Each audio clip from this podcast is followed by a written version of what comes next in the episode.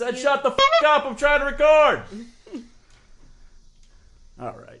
This is Milana Jamae Jackson, and you're listening to Jester Radio Network. just made the blooper reel. Hey, this is Tony Valley. Check out all the other shows on Jester Radio Network, but for right now, enjoy Red Card Tackle with Oscar Carvajal.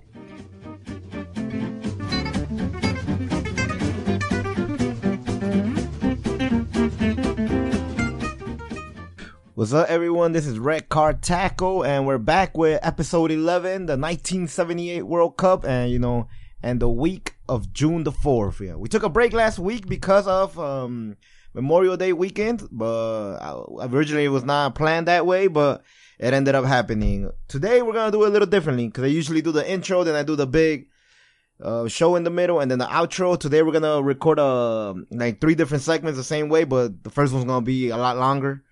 Uh, all right, man. I really want to focus on, you know, the big things I want to focus on right now is, um, we're 10 days away from the World Cup. I want to start focus most of the program in the World Cup. Towards the end, we might talk a little bit about the Champions League game, the final, even though, uh, the game's already a week old. Some new news came out today about what happened to the goalie Karius and, uh, and then we're gonna focus on 1978 World Cup. But most of the show today is gonna be about the World Cup, and basically today we're gonna go over the groups and just give you what do you feel um what's been being said about the groups, what's going on today, and I'm gonna give you the two teams that are gonna qualify per group, what I think at least, and tell you what place they're gonna qualify in. So let's um let's jump into it right away. Let's start with um Group A, right? So Group A we have the host, Russia. We have Saudi Arabia, we have Egypt, and we have Uruguay. And the way they're gonna play is gonna be right away on June 14th. The first day is gonna be Russia versus Saudi Arabia. The next day, you're gonna have Egypt versus Uruguay. So that's gonna be the first one. Then the second match will be Russia against Egypt, and then Uruguay versus Saudi Arabia. And then finally, the third match will be Saudi Arabia, Egypt, and Uruguay versus Russia. All right. So this is how this group is going to break down. Um, I think Uruguay is the strongest team here. By far the strongest team. This is an easy group. They always give, uh, the host nations usually have, uh, accessible group so they can make it to the next round. Which means that they want Russia to qualify. So I think Uruguay is going to qualify in first place Russia is going to qualify in second place. That's what I believe is going to happen here. And talk a little bit about Uruguay. And Uruguay, uh, the press is the press is optimistic about the team. They're optimistic. I mean, Uruguay has had a really good team. 2010, we all know they made it to the semifinals. And then finally in 2011, no, 2014, my bad. They only made it to the round of 16 there, but remember that they played without their without their best player Suarez. They didn't play in that game. They got eliminated with because he was taken out because he attempted to bite Chiellini in the shoulder. So he was taken out. And Suarez was in his prime at that time. So who knows how far Uruguay would have made it, but they're real, they're real optimistic. The press looks optimistic. I think Uruguay has a really good squad. Next week we're gonna go what I think the round knockout stage is gonna. This we're just looking at the group. They have a really good team. They've had pretty much the base of the same team for the last eight years. You know, some of the important players are gone. Like the off the top of my head, I could think of Diego Forlan no longer playing. Remember Sebastian Abreu no longer playing. You know, um, Lugano's no longer playing. But they they still have the base. Cavani and Suarez have been with this team the whole time. Um, there's a lot of controversy in Uruguay only because of Federico Valverde, who is a young dude. He's only like 19 or 20 years old, who was left out of the squad. He's supposed to be the next big Uruguayan superstar. He's actually owned by Real Madrid, but he's on loan with Deportivo La Coruña. He came into some controversy earlier in the year because he said that Messi was better than Ronaldo, and um, in Real Madrid you can't you can't say that shit. So that's the only thing that I heard that Uruguay, the Uruguayan people are mad about that they didn't include him on the squad because they feel like he's the future of Uruguay and he's not on the squad. But Uruguay looks like they're gonna win first place. At least that's what I think. Russia, I saw them. The, the most I seen Russia was last year in the Confederation Cup, and they got a weak squad. they have a weak squad when it comes to like trying to like they're not a contender for the title, but the other two teams they put them with, which are Saudi Arabia and Egypt, are even weaker. So I think Russia has definitely going to get second place in the group. They're doing all right. I remember last year Mexico beat them. Mexico like schooled them. They, they didn't play good, and they were playing in Russia too, the Confederation Cup last year. So it's to be Uruguay and Russia in that group. And then the group, the teams that are not to qualify, you can put them in any order. You got Saudi Arabia, who is probably the worst team in this World Cup, according to a lot of things that I've read. That's what people say. There's the worst team in this World Cup. They actually changed coaches right before the World Cup. So they changed coaches like in December and November. They they got Pizzi. I don't know if you guys know who Pizzi is, but in case you don't know, he was a he was the coach of Chile who re, who couldn't qualify with Chile. So he had a better team and he couldn't qualify. And then he, Chile was eliminated. So Saudi Arabia was like, maybe we can get this guy, and they got them. And a lot of people in Chile are mad because they're like, man, the team didn't qualify, so you're supposed to be with us and not qualify with us. But Pizzi's going to the World Cup. And Egypt, um, Egypt is gonna also not qualify past the first round. Egypt, their big hope was Mohamed Salah, and uh, which we all saw got injured in the game against Real Madrid in the final, Liverpool versus Real Madrid, and doctors still say he can come back. Like first, like the first doctors that inspected him, which were in Europe and England, they said that he might be able to play the third game which is against Egypt. So that would have been nice, you know, Salah coming in at least a third game, at least playing. I mean, if it was any other, like a national squad that had, that wanted to make it, if you can't play the first two games, they don't even bring you to the World Cup because you're just wasting space. But we all know Egypt doesn't have that many players. So they have to bring Mohamed Salah. Plus Mohamed Salah is very, like he's the leader of the group. He's the leader of the team. So he needs to be in the World Cup. But now I heard today that doctors in Egypt, so these are different doctors, they're saying he can play the whole World Cup. I don't know. If he, if he's really that injured, I don't know how they're gonna do it, but Mohamed Salah might play injured the first two games. So that was Group A. Now let's go to Group B, where we have interesting more group. Um, we have Portugal, the European champions. We have Spain. We have Morocco, and we have Iran. Um, so uh, let me let me give you their matches real quick. Um, they play on Friday, the 15th of June, Morocco versus Iran and Portugal versus Spain. Right away, the first games. Um, then they play the second games on the 20th, Portugal versus Morocco, and then Iran and Spain also play the 20th. And the third games are the 25th, Iran versus Portugal and Spain versus Morocco. I think this is easy. You guys can see what's going to happen here. Um, definitely Spain and Portugal should be the ones that qualify, right? I don't think Morocco and Iran could do anything against those two teams. Now, who's going to get first place? I think Spain's going to get first place. I, I think Spain has a better team. I don't think Portugal has a good enough team to be over Spain, but who knows, right? Who knows for two reasons. One, that's what I said about Portugal in the 2016 Euro, in the European Championship, Euro Cup, and then Portugal ended up winning the whole thing. Plus, they have Cristiano Ronaldo. Plus, it's only that game that they have to win. So, and it's the very first game. So, I don't know if you guys know this about the World Cups, but the very first games are the ones that the coaches work on for like months. Like they, that's the game that they focus on for like months. So, if it's a tight game, Cristiano Ronaldo can make a difference and win that game. But I think still think Spain's gonna win the first place, and Portugal is gonna get second place. Not much more to say about Morocco and Iran. I don't think they have any chances of passing in that group. Now let's go to the group C. All right, we're gonna take a break right now, and when we come back, we'll look at Group C.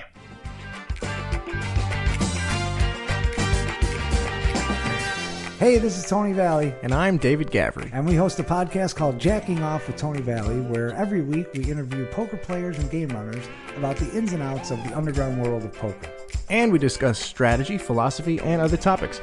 You can listen to us on the Jester Radio Network every Thursday at 9 a.m. at jackkingoff.com, or you can find us on iTunes, Stitcher, or Google Play.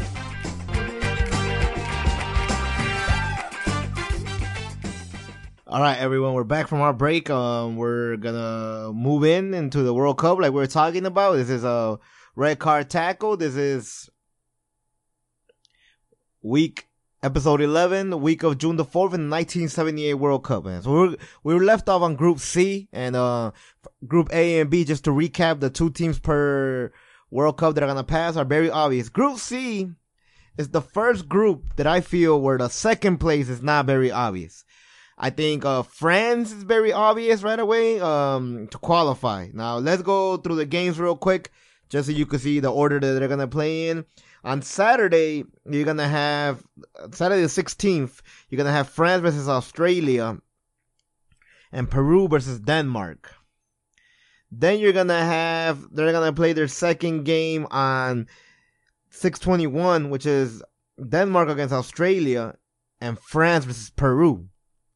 And then the third game will be on the 26th, which is Australia Peru and Denmark versus France. Now, I think second place is tough to, second place is very tough to bet here. But if I had to bet, I'm going to give it to Denmark. I'm sorry. No, no. I thought about it again. I mean, I thought about it again. It's hard to think. I'm gonna go give it to Peru. Either Peru or Denmark. All right, Peru or Denmark. We're gonna go officially. The official one's gonna be Peru because I I just don't like how Denmark's been doing in the friendly games. But for some, they're all friendly games. And Peru, um, France obviously has the the one of the best teams when it comes to just roster. We'll see how good they play as a team. But as a roster, France has a lot of really good players. Peru, who um the whole the whole Paolo Guerrero thing was settled last week, where he could finally play the World Cup. You know, in case you don't know what happened to Paolo Guerrero, and and um, he apparently inhaled some cocaine on, in October, right before uh, Peru was facing Argentina, a game which Peru tied, by the way.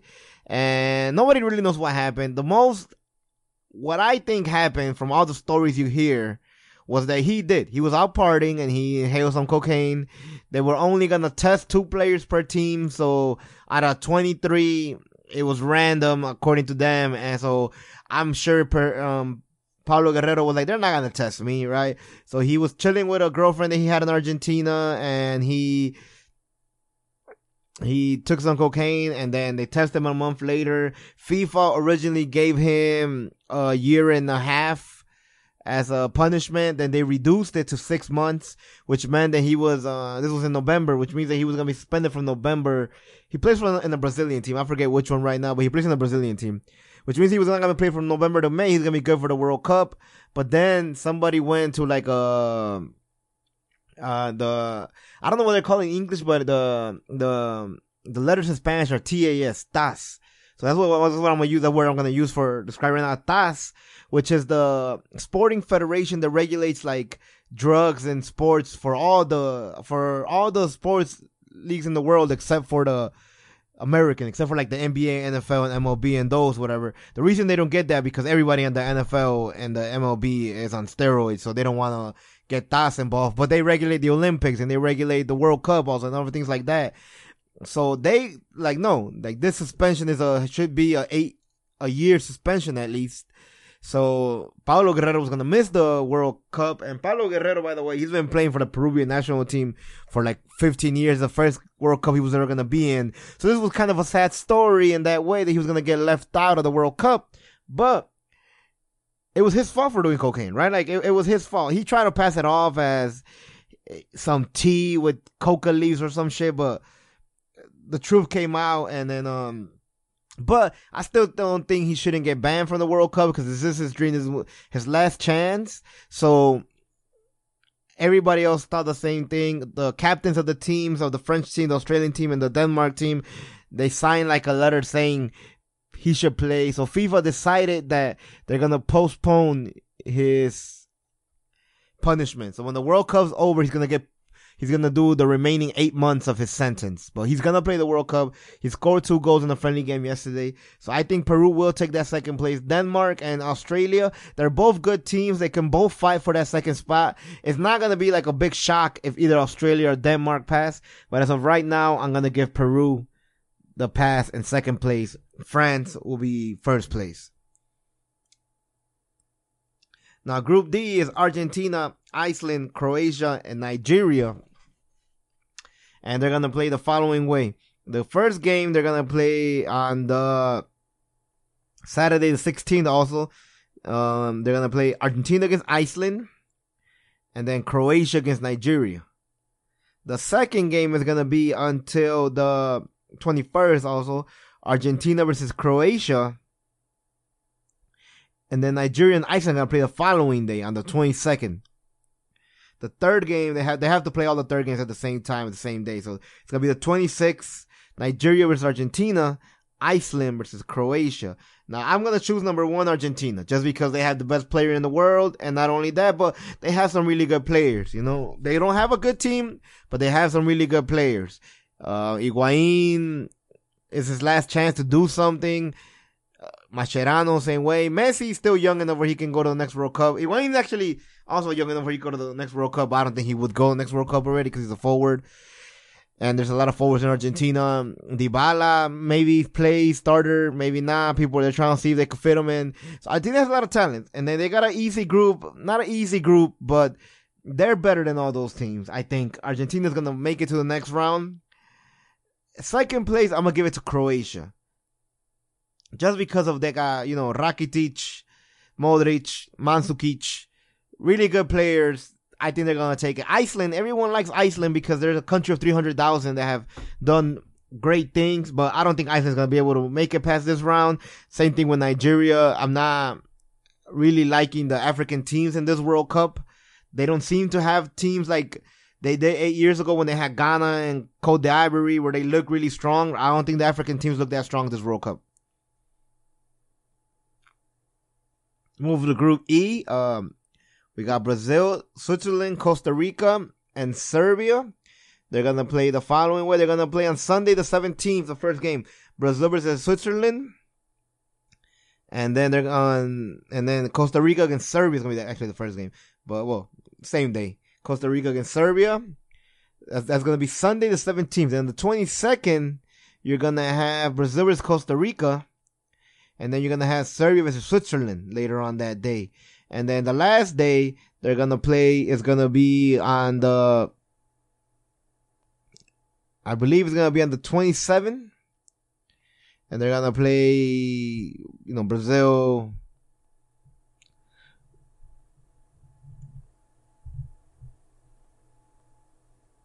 Is gonna play Serbia and Costa Rica is gonna play Switzerland. That's how it's gonna be. Sorry, I couldn't even find that information that I had written down. Uh, yeah, that's, that's gonna be that. I think the favorite Brazil, Neymar came back, scored a really good goal. That was a really good. If you look at that fucking goal, that was a really good goal. Brazil's back. Brazil's got this group one. Second place, I'm gonna give it to Costa Rica. You know, I was talking, I was seeing some people shit on the CONCACAF today, and I'll talk about Mexico in the next group right now, but I'm gonna tell you this: the CONCACAF is garbage. It's very garbage. But Costa Rica and Mexico are good teams. They Costa Rica and Mexico are better than most of the teams in Europe. Of course, they're not better than the elites, than Germany, than France and Spain. But Costa Rica is not a Costa Rica. I got. And you're gonna see in this World Cup if I'm right or not. They got two middle table teams in Europe, like Switzerland and Serbia in the same group. I think Costa Rica's better than them. I think they proved in the last World Cup that Costa Rica's not a pushover. And although the CONCACAF is garbage, right now Costa Rica and Mexico are good teams. I think Costa Rica's gonna make it to the next round. That's my prediction for Group E. Group F, finally the group that I'm probably gonna focus on the longest is because Mexico's on there. It's gonna be Germany, Mexico, Sweden, and South Korea. The first game right away is the 17th. Germany's going to play Mexico. And then on the 18th, Sweden is going to play South Korea. So they play one day apart. And then the play Mexico plays on the 23rd again. versus South Korea, and that same day Germany plays Sweden. Finally, the the last game I believe is the 27th. They're both gonna play at the same time. It's gonna be Mexico versus Sweden. Germany is gonna play South Korea. So that's how the group is gonna end up. Now, number one, I'm gonna give it to Germany. But Germany did something this morning that I felt that surprised me a lot, and it surprised me because they left um, Leroy Sané out of the World Cup squad. I had him in my. I, I not only did I have him on the squad, but I had him in the starting lineup. And Osorio, the Mexican coach, had him in the starting lineup too. And I I, I never spoke to Osorio before. I just learned of this today too. So me and Osorio think alike in that part at least. I I had him in the starting lineup. He was the one that worried me the most because he was super quick. Like, who's gonna guard him on the right side? Because all Mexico's right defenders are bad right now. I'll talk about that right now. But let's go back to Germany. So they left Leroy Sané out.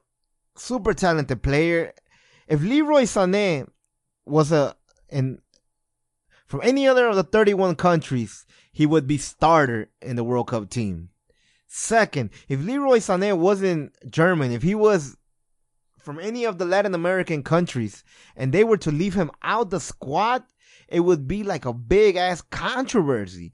The if it was he like if he was Mexican, they would have left him out of the squad. They probably would have fired Osorio right now. Like I don't know, like it's like it's or if he's not even Mexican, like if he's Argentinian, if he was Brazilian, like even those teams, like this goes to show how the German team works. It's not a big deal in Germany. In German in Germany, they try um they trust. I mean, they trust Joachim Low, who's been the coach for the last three World Cup, two World Cups. My bad. He was assistant coach at World Cup before that, and they already renewed him for the next World Cup. So he's gonna do at least four World Cups in his career. And that was the most troubling thing because this is Leroy Sané is a young guy. He's 22. That means he's to be around for the next World Cup. So nobody knows if this is they. The coach just came out and said that he felt that he wasn't giving it his best. I don't know. Maybe he was just being cautious. Maybe he he has some beef with the coach. Nobody knows. But the thing is that Leroy Sané is not going to the World Cup. As a Mexican soccer fan, I am super happy that Leroy Sané is not going to the World Cup because it was a nightmare to think who was going to guard him. Not only that, but also uh, after eight months, Manuel Neuer, who I do think is the best goalie in the world, came back and he um he had a couple saves. He didn't cause any errors to for goals against them. Germany lost against Austria, by the way.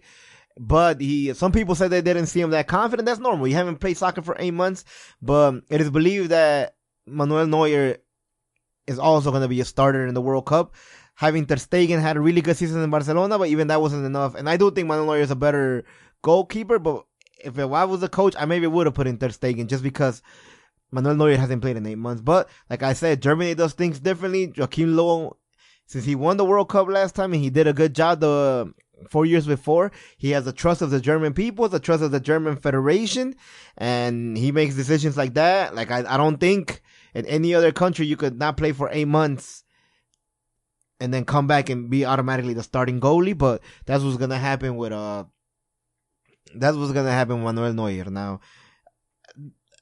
Germany's gonna win first place. I think Mexico's gonna win second place. Sweden looks doesn't look that good. I mean, let's not underestimate Sweden here though, because they did eliminate the Netherlands because they first place was France in their group, second place was Sweden, third place was Netherlands. So Sweden made it to the next round to play Italy for the like the playoff to repechaje is called in Spanish. And Sweden beat Italy 1-0 and then they held a 0-0 at home. So they beat Italy in 180 minutes 1-0. So Sweden, I'm not underestimating them, but I don't think they're that strong. South Korea is has always had like fast teams, and they've in the 2010 they got past the first round. So I, you can't underestimate South Korea either, but I think Mexico got this. Now, Mexico is, uh, I think they're gonna make it past the round of 16. Like, if I wasn't Mexican, I would still think the same thing, but I would definitely think that Mexico's gonna get second place. But since I am Mexican, I do have hope and I do want Mexico, and I believe that we could probably tie or even beat Germany and take the first place. I've never seen a Mexican team with this many good people on top. You know, we, we always have to play with one or two forwards because we never had that many good forwards. But we have Chucky on one side, on the other side, Vela and Tecatito. One of them is going to play, the other one's not. But even if one doesn't play, we got one of them coming off the bench. In the center, we have Chicharito, Raul Jimenez. I personally prefer Raul Jimenez, but Chicharito plays, he, Chicharito scores goals. Um, Uribe Peralta is getting old, but even Uribe Peralta, you know, he hustles. So we have good people on top, and Giovani scored a goal this weekend. I personally think he's been he's garbage the last year and a half, but you never know. He could pull off a play one day. We have very good offensive team, but my biggest fear is we don't have a defender. We don't have we have central defenders covered up. Cause right now, um, the way it looks like Hugo Ayala and Carlos Salcedo are in really good shape. So we, we have the center defense cover up, and Hector Moreno is coming off an injury. If he starts, Hector Moreno is a world class player. I personally don't think he should start just because he's coming off an injury, but that's up to Osorio to decide to me. But I like Hector Moreno. He had a really good World Cup last time. I feel it should be Carlos Salcedo and Hugo Ayala. That's what I feel. But even even if Hugo Ayala, even if um my bad, if Hector Moreno plays, it's still good. Two of those three are still good, right? And then um, I can't believe they got rid of Alanis, by the way, because he was the only other natural lefty on the in the center defense. But he had to get rid of somebody, right? My problem is on the sides because the only confident dude on the sides that I am that has my confidence is Layun, and he can play on both sides. You know, in the same game. I mean, like he could play on the left, he could play on the right. But then if he plays on the left, which I feel is his strongest side, who you gonna put on the right? Because the options are Edson Alvarez, who I love him as a player, but I don't think he's a right defender. I think any good player with a lot of speed could take him. Diego Reyes is the other alternative. Same thing. I don't like him on the right side. The other alternative is you play Hector Moreno instead of Carlos Salcedo on the inside, and you play Carlos Salcedo on the outside. Same thing. We got really slow players on the right side. We don't have a right defender. So what you can, what can you do? You can do Miguel Layun on the right side then, and then you lose their best left defender to put him on the right side. Who you got to put on the left side? The only one you got now is um Gallardo from Pumas, and he likes to go up a lot. Like I, I'm not saying Gallardo's not good, but Gallardo does not. I don't think his best qualities are just staying put and being in the defender. You know, so that's where I think Mexico's weakness is that we don't have two players that can play on the outside and the defense. That's where I think we're wrong. Hopefully, I'm wrong. Hopefully, Osorio has a secret plan of his mind, but that's where I I think um that we're wrong. Now, Osorio had a list of 28. The first one that was cut off was Nestor Araujo. He was injured. He never recuperated. Understandable. Plus, Hugo Ayala's in great shape, like I said. So it was. I kind of knew they were gonna cut him off just because like Hugo Ayala's in great shape. We don't need Nestor Araujo right now. He was never a player that I like that much, so I'm glad they cut him out. Then Jurgen Damm, same thing. By the way, I forgot to mention Aquino earlier. We were mentioning forwards. We have already Aquino. We already have the people that could do what he does. We have Aquino. We have Vela, We have Tecatito. We got Chucky. We got players on the sides. Jurgen Damm is a fine player, but he's not a right defender, and he's not better than the other ones on top. So good, Jurgen Damm, good cut. What Araujo, good cut. Who else did they cut? They cut um Molina, which surprised me they took him in the first place. Uh, his is a little tougher because it's a little tougher because even if they even if I don't, I'm not a big fan of Molina. I think he's a good enough player that he could play contención. We don't have one. We don't have a center midfielder. So I felt like he wasn't gonna get cut. Now we have Eric Gutierrez now still in there, but I was playing the Eric Gutierrez thing right now. But I was surprised Molina got cut. But Molina got cut, and Alanis same thing. I was surprised just because of his, just because he's a lefty on the defense. I was surprised, but Alanis got cut. So then that left 24 players in Mexico. And today in the morning, it came out that they cut Eric Gutierrez, which was expected because he was still in there. But they cut Eric Gutierrez. But even though they cut Eric Gutierrez, they he's still traveling with the team, training with them because they're still not hundred percent sure that both Guardado and Diego Reyes are gonna come back. So they still might cut because they, they have till 24 hours before their game in case they're injured. They can still cut one of them, which I feel like if they're not ready now, cut one of them already. You know, Diego Reyes is the one. Guardado, if between Diego Reyes and Guardado, I will keep Guardado. Diego Reyes is not hasn't played center midfield in a really long time. You know, like keep Eric Gutierrez in center midfield instead. We don't need fucking Diego Reyes. And he, I know he likes him on the right side, but I just explained Diego Reyes is slow on the right side. We don't need Diego Reyes. I would, if it was me, I would just cut Diego Reyes now. The way it looks like Eric Gutierrez is gonna go, and they're gonna end up cutting him.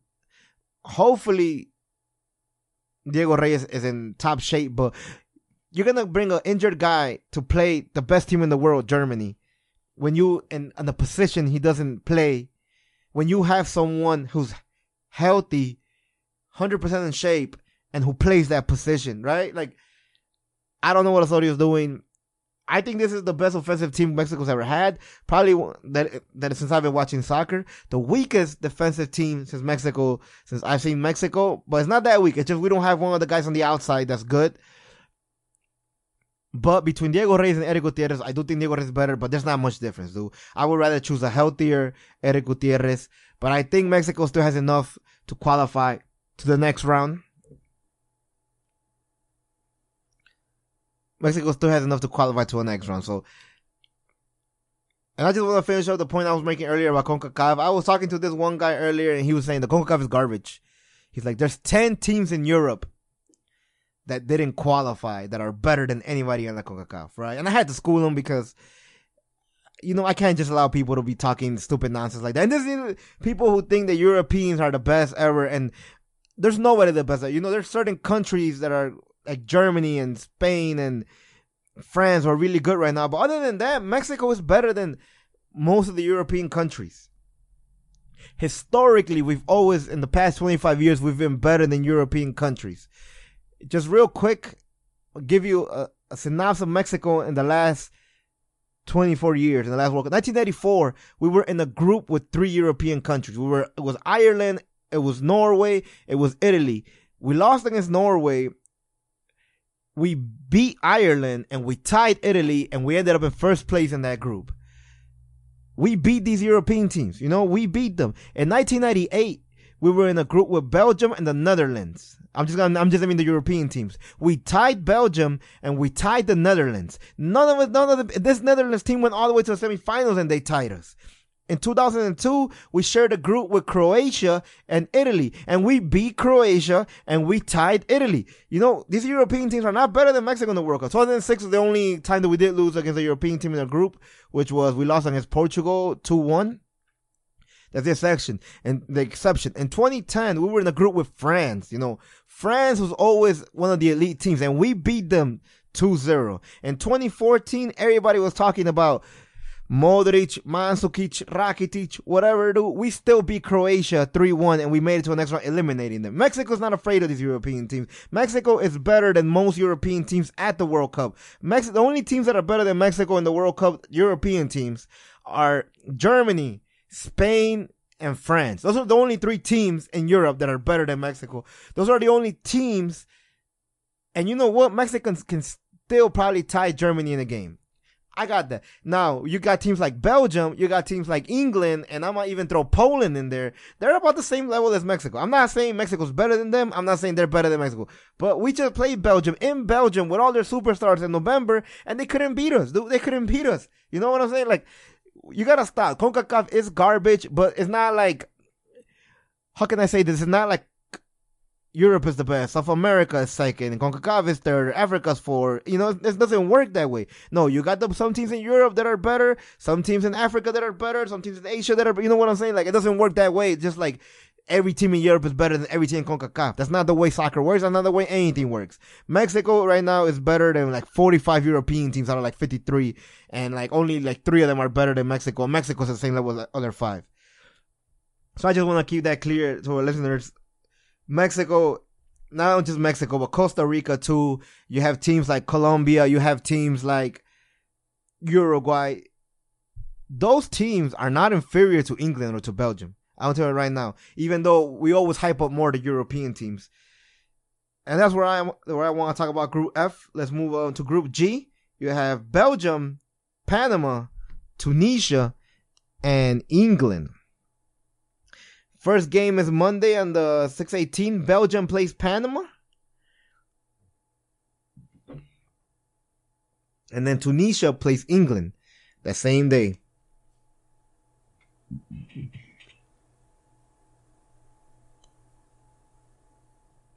Belgium plays Tunisia on the 23rd. And England plays Panama on the 24th. And then they play again on the 29th. England, Belgium this time. And then Panama and Tunisia. Now, even though I said was a CONCACAF, Panama is a garbage team from the CONCACAF. Panama is the garbage team. Panama's not gonna make it. Neither is Tunisia. This is Belgium and England's group. It's a pretty weak group. I think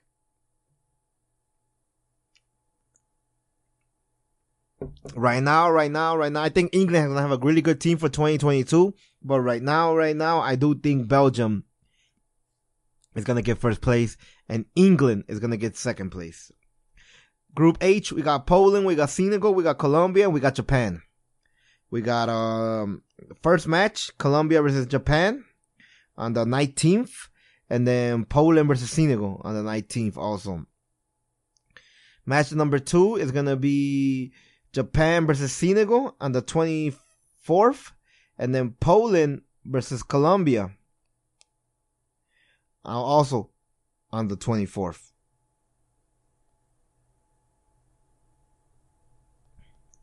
And then for the final match, we're gonna have Poland versus um, Japan.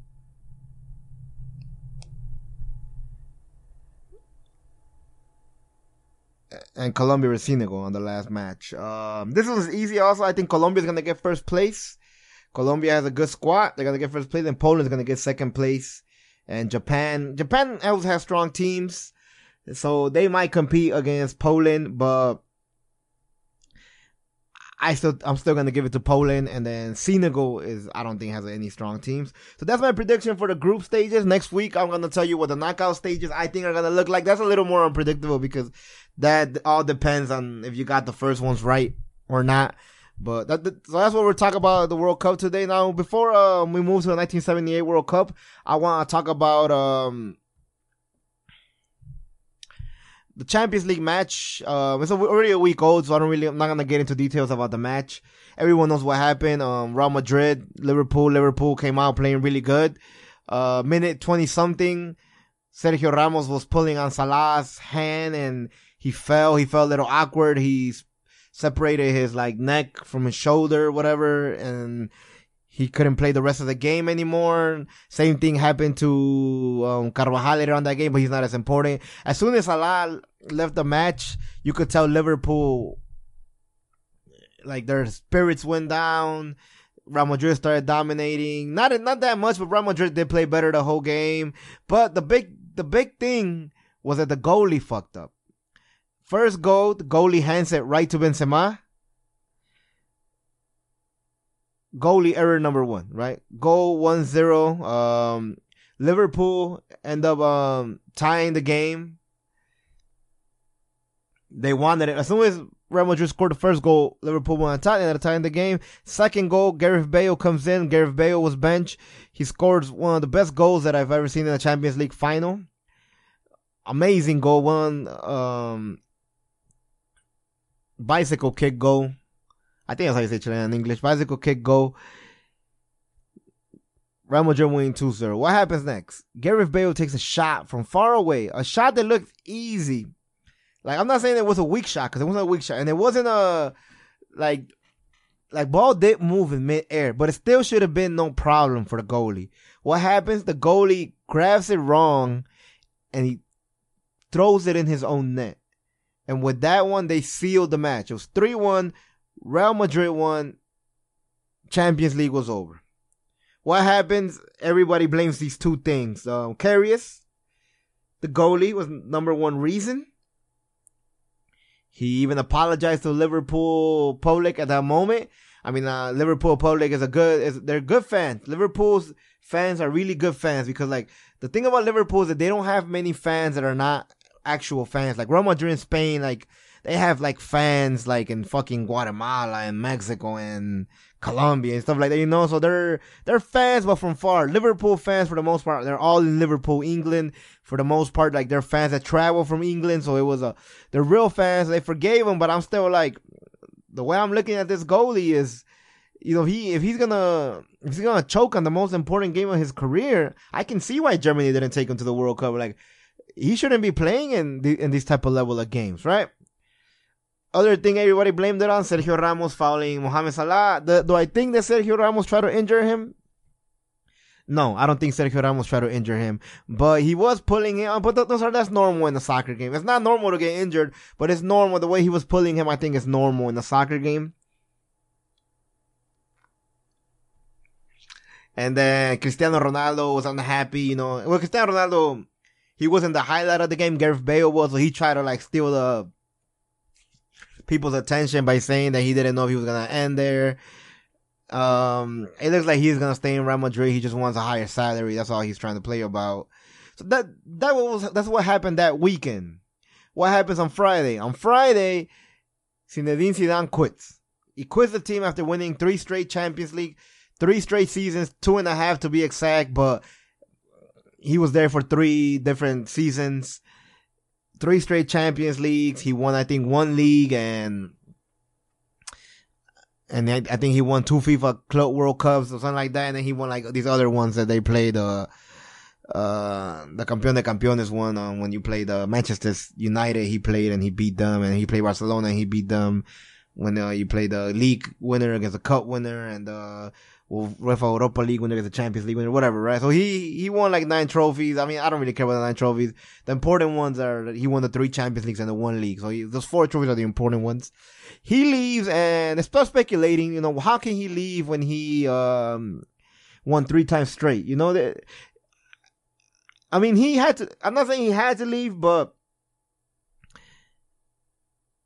they never gave him the trust that they gave Mourinho. Mourinho would make like sign this guy, don't sell this guy, sell that guy. Mourinho ran the club. Zidane, they never gave him that, and he won more than Mourinho did.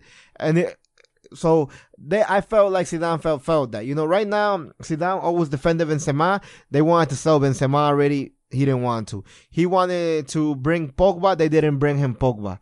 So, so and then they're bringing him players that he's not even asking for they also, you know, so Bale also wants to play more. He doesn't want to stay there. Zidane stays there.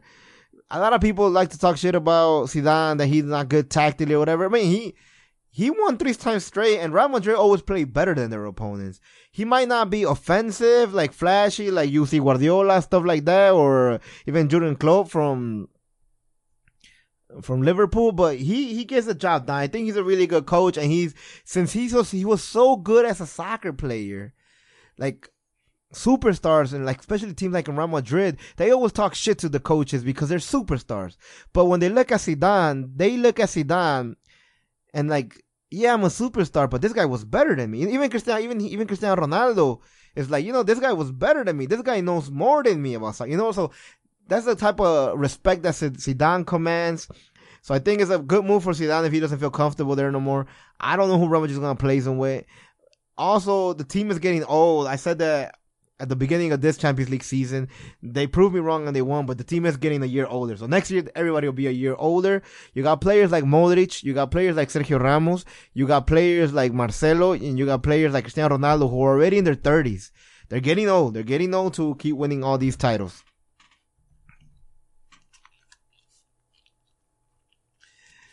So that was the news that happened on Friday. And today in the morning, what comes out? It came out that Karius, the goalie, was actually hit by Sergio Ramos earlier, before Sergio Ramos injured Salah, earlier in the game.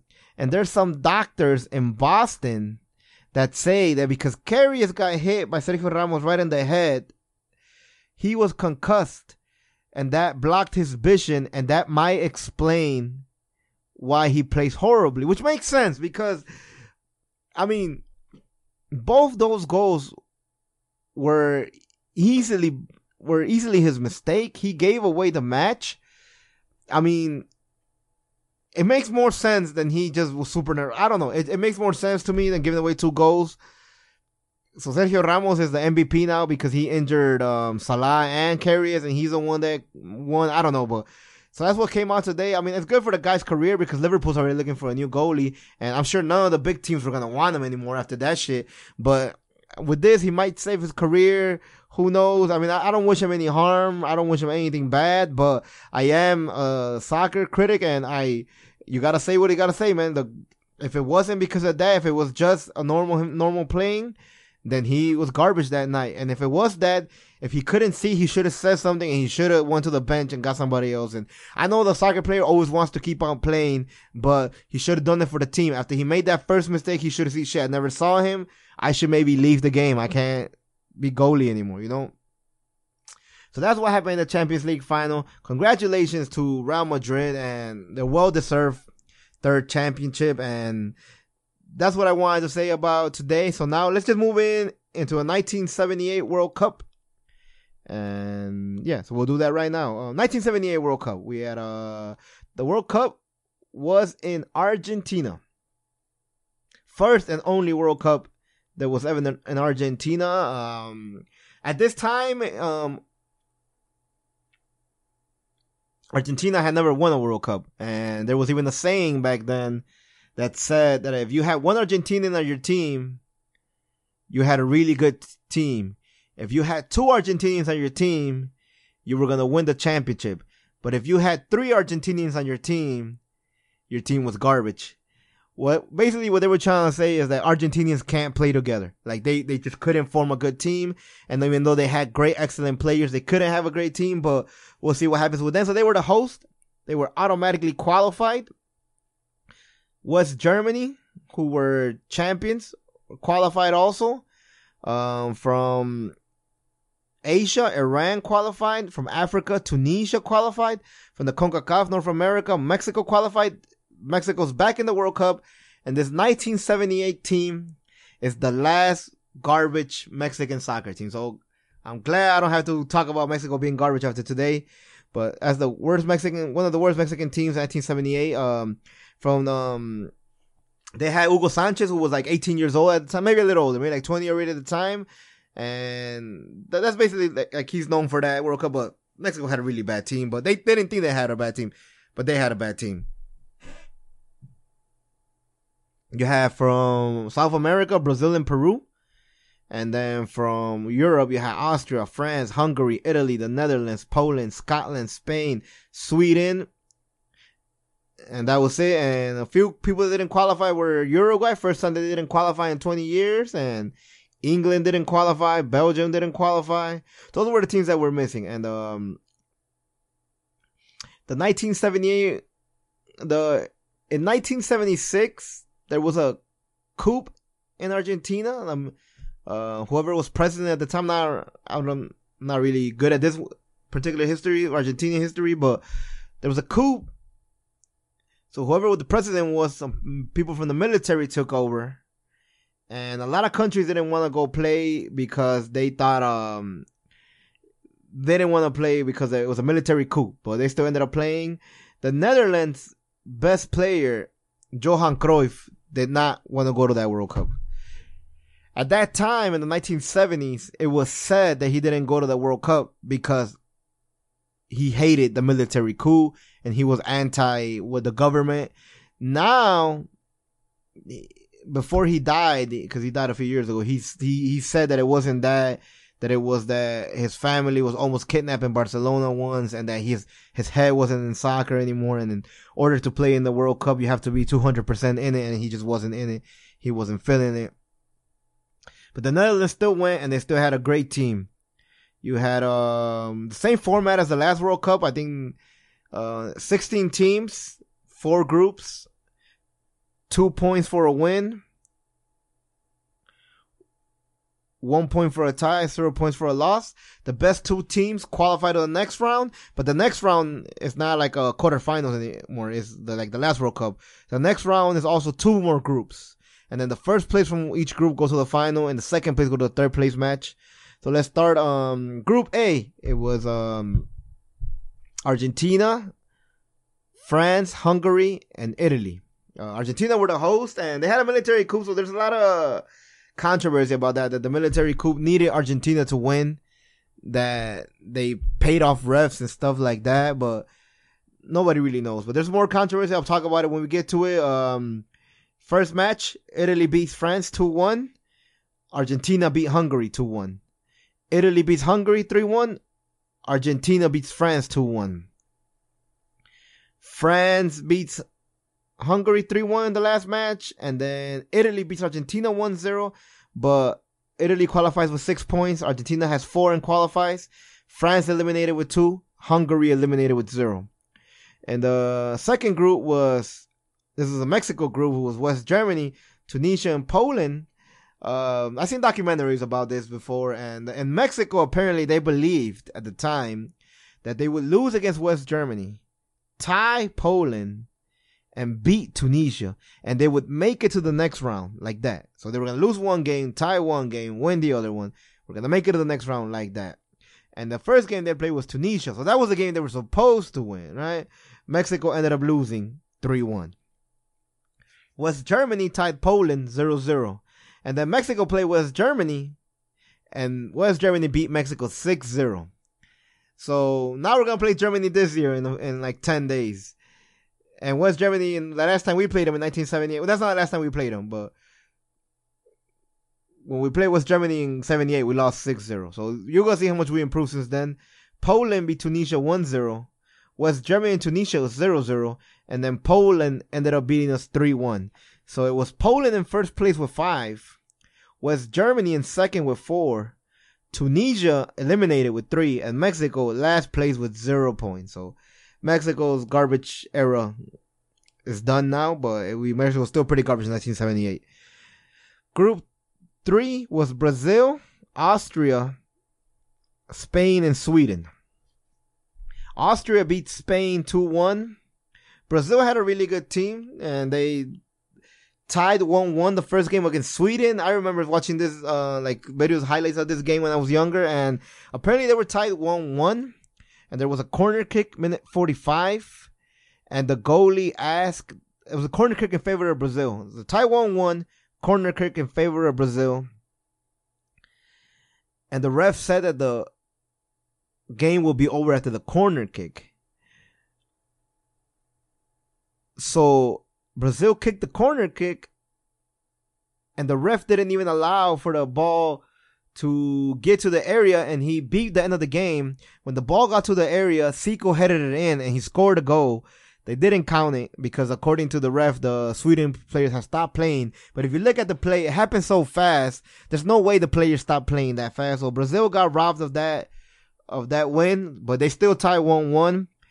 Next match, Austria beat Sweden 1-0 and Brazil tied Spain 0-0. Then Spain beat Sweden 1-0 and Brazil beat Austria 1-0.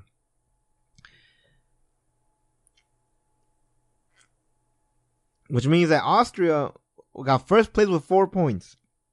Brazil second place with four points. They tied in points, but Austria scored more goals. They scored three. Brazil scored two. Spain eliminated with three. Sweden eliminated with one. That was group three. And then group four is Iran, the Netherlands, Peru, and Scotland. Now Peru had a really good team around this time. Uh, Peru beat Scotland 3-1. The Netherlands also had a really good team around this time. Beat Iran 3-0. Scotland and Iran tied 1-1. The Netherlands and Peru tied 0-0. And then Peru beat Iran 4-1. And Scotland beat the Netherlands 3-2. But the Netherlands still qualified because they had a better goal difference. So Peru was in first place with five.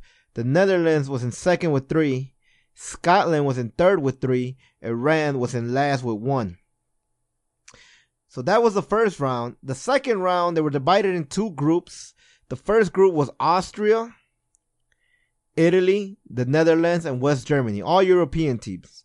Group B was Argentina, Brazil, Peru, and Poland. Three South American teams with Poland.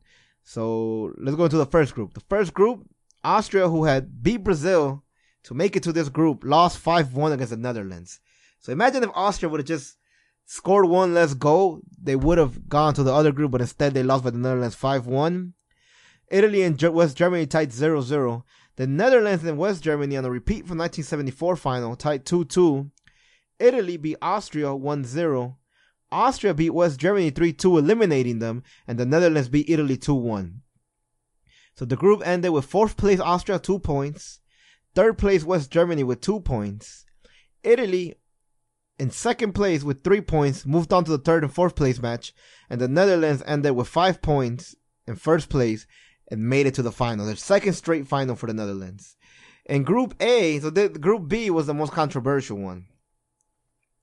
Brazil beats Peru 3 0. Argentina beats Poland 2 0. Poland beats Peru 1 0, and then Argentina and Brazil tie 0 0. Brazil beat Poland 3 1. So with this score, Argentina needed to win by four goals in order to make it to the final. So they needed to win 4-0, 5-1, 6-2, 79 to 75, whatever, the, you know, but they needed to win by four goals. And the and they ended up winning 6-0 to win, which is weird for a semifinal game to be 1-6-0 or a because these are good teams. Peru had a good team. So there's so many controversies about this. Brazil never accepted the fact that there there, there wasn't some cheating going on. There's so many different theories, right? The the main theory is that Argentina beat Peru 6-0, but the Peruvian goalie was born in Argentina. So a lot of people are like, because he was born in Argentina, he wanted Argentina to make it to the final, and Peru had no chance anymore. There's another theory that the military government paid off the referees, or there's another military that the Peruvian people made a arrangement with the Argentinian people. They were gonna send them I don't know how many pounds of food, or they were gonna send them ex convicts that they had in prisons. There's so much shit, and then there's just the regular theories that they just paid the players off to lose. What, whatever happened, nobody knows. But Argentina made it to the final. Brazil beat Italy 2-1 for third place, or Brazil was third place in this World Cup. And then the final was uh, Argentina versus the Netherlands. By the way, I didn't mention this earlier, but it, it, didn't get used anyways. But this was the first World Cup where the penalties were allowed. It, it didn't happen. The first penalties happened in 1982. But this was the first World Cup where a game would have been tied, penalties would have been allowed. So the final score was a 1 1. Mario Kempes scored a goal in minute 38 for Argentina. The Netherlands scored another one 82. The game was 1 1. And then in extra times, Argentina scored two goals and Argentina won championship. Argentina won their first championship at home. It was proven that Argentinians could win the championship. The Netherlands lost two straight finals in 74 and 78 both of them against the home team in West Germany and in a, and now in Argentina. The West Netherlands, I mean, not West Netherlands, they thought the game was bought too. The referee was paid off. They didn't even go and receive like the second place medals. They were so pissed off that Argentina did so many things. And then they like, they, the crowd was hostile. Everything was bad, but Argentina was champions. And that's how those World Cup goes down. Mario Kempes, by the way, who, um, Mario Kempes was the goal scorer tournament with six goals, and this Argentinian team had a few players that, uh, if you're a Mexican soccer fan, you might recognize. Um, they had Passarella, uh, who was uh, he coached Monterrey to a championship in 2003. He also coached Argentina in 1988, but uh, I was talking about Mexico. And then they had Tolo Gallego, who at one point was champions with Toluca, and who who also was about to coach the national team after the 2006 um, World Cup, but he ended up they ended up going with Hugo Sanchez instead of him. But yeah, so Argentinian team, Argentina finally wins. Ariel Passarella was the captain. Mario Kempes was the goal scorer. Mario Kempes, who now works for ESPN, um, in Spanish. You, you can see him in every time the Champions League games on. They always have him on the announcing tables. I think Fuera de Juegos, the, the show that he works for. So yeah, that was the 1978 World Cup. Next week, we go to Spain for the 1982 World Cup. The first World Cup with 24 teams. We'll be right back.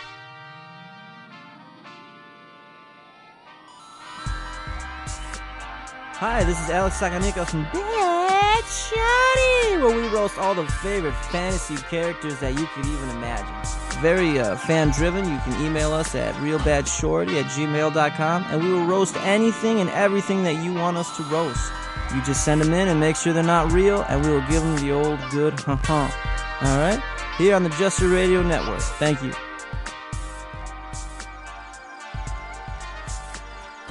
All right, everyone. Well, that was today's episode, the 11th episode of the World Cup 1978 in the week of June the 4th. Next week, we're to do next week, which is June the 11th, and 1982 World Cup, as I mentioned. And we're to, what I'm to do next week is I'm to give you the round 16 that I said of with the teams that I picked today that are to pass.